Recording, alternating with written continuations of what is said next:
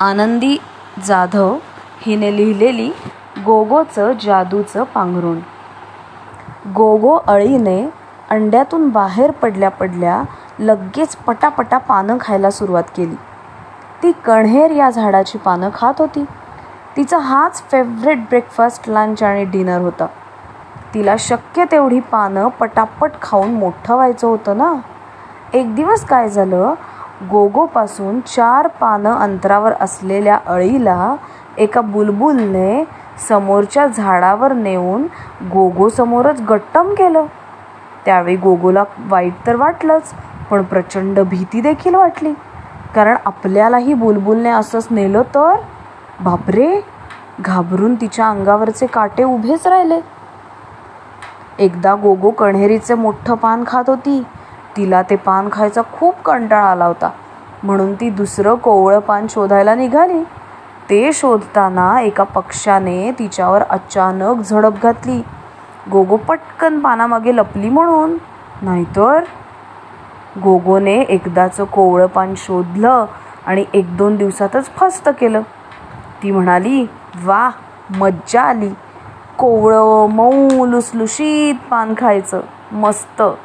नाहीतर ते गडद हिरवं कडक पान खायचा मला बाई अगदी वीट आला होता. गोगो अळी ज्या कण्हेरीच्या झाडावर होती ना ते झाड एका माणसाच्या परसदारी होतं. त्या माणसाला फुलांचं खूप वेळ होतं. त्यानं एकदा कण्हेरीची फुलं तोडायला फांदी वाकवली. फुलं तोडून फांदी सोडताच ती फांदी उसळली. नेमक्या त्याच फांदीवर आपली गोगो अळी आरामात झोपली होती. फांदी उसळल्यामुळे गोगो धप दिशी जमिनीवर आदळली. त्या माणसाला योगायोगानं ती दिसली.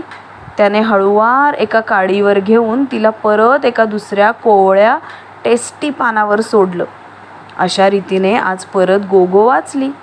गोगोला आपल्या अवतीभोवती फिरणाऱ्या रंगीबेरंगी फुलपाखरे भुंगे रंगीत कीटक यांना पाहून नेहमीच असा प्रश्न पडायचा यापैकी कुणासारखे बरे आपण दिसू? एक दिवस एक सुंदर मॉथ गोगोजवळ येऊन बसला. गोगो त्याच्याकडे भान हरपून पाहत होती आणि मनात विचार करत होती मी ही अशीच सुंदर दिसेन का? तिच्या मनातलं ओळखून तो तिला म्हणाला गोगो तुला माझ्यासारखं दिसायचंय का? चल मग मी तुला एक जादूचं पांघरुण बनवायला शिकवतो. तू ते पांघरुण घेऊन झो.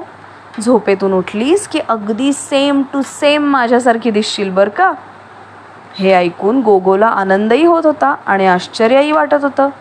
गोगोने त्यानं सांगितल्याप्रमाणे स्वतःसाठी एक पांघरुण विणायला सुरुवात केली. दोन फांद्यांमधला जो कोण होता त्यात तिने एक धागा फांदीला लटकवला. मग हळूहळू धाग्यांचं एक आवरण संपूर्ण शरीराभोवती निर्माण केलं.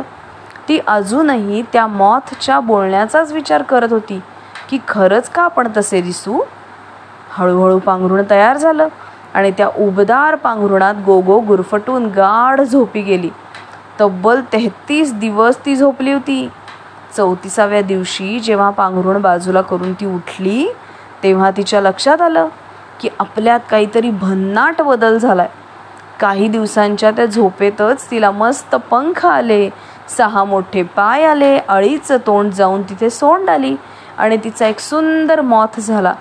म्हणजे तेहतीस दिवस ती कोशातच होती. तिला खूप आश्चर्य वाटत होतं की खरंच आपण त्या मॉथसारखे सेम दिसत आहोत. आणि एका छोट्याशा खादाड अळीपासून सुंदर चमकदार हिरव्या रंगाचा मॉथ बनलो आहोत. खूप वेळ तर तिचा स्वतःच्या रूपावर विश्वासच बसेना पण आता तिच्याकडे फारसा वेळ होताच कुठे? आणि गोगो मॉथ नवीन झाड शोधायला निघून गेला.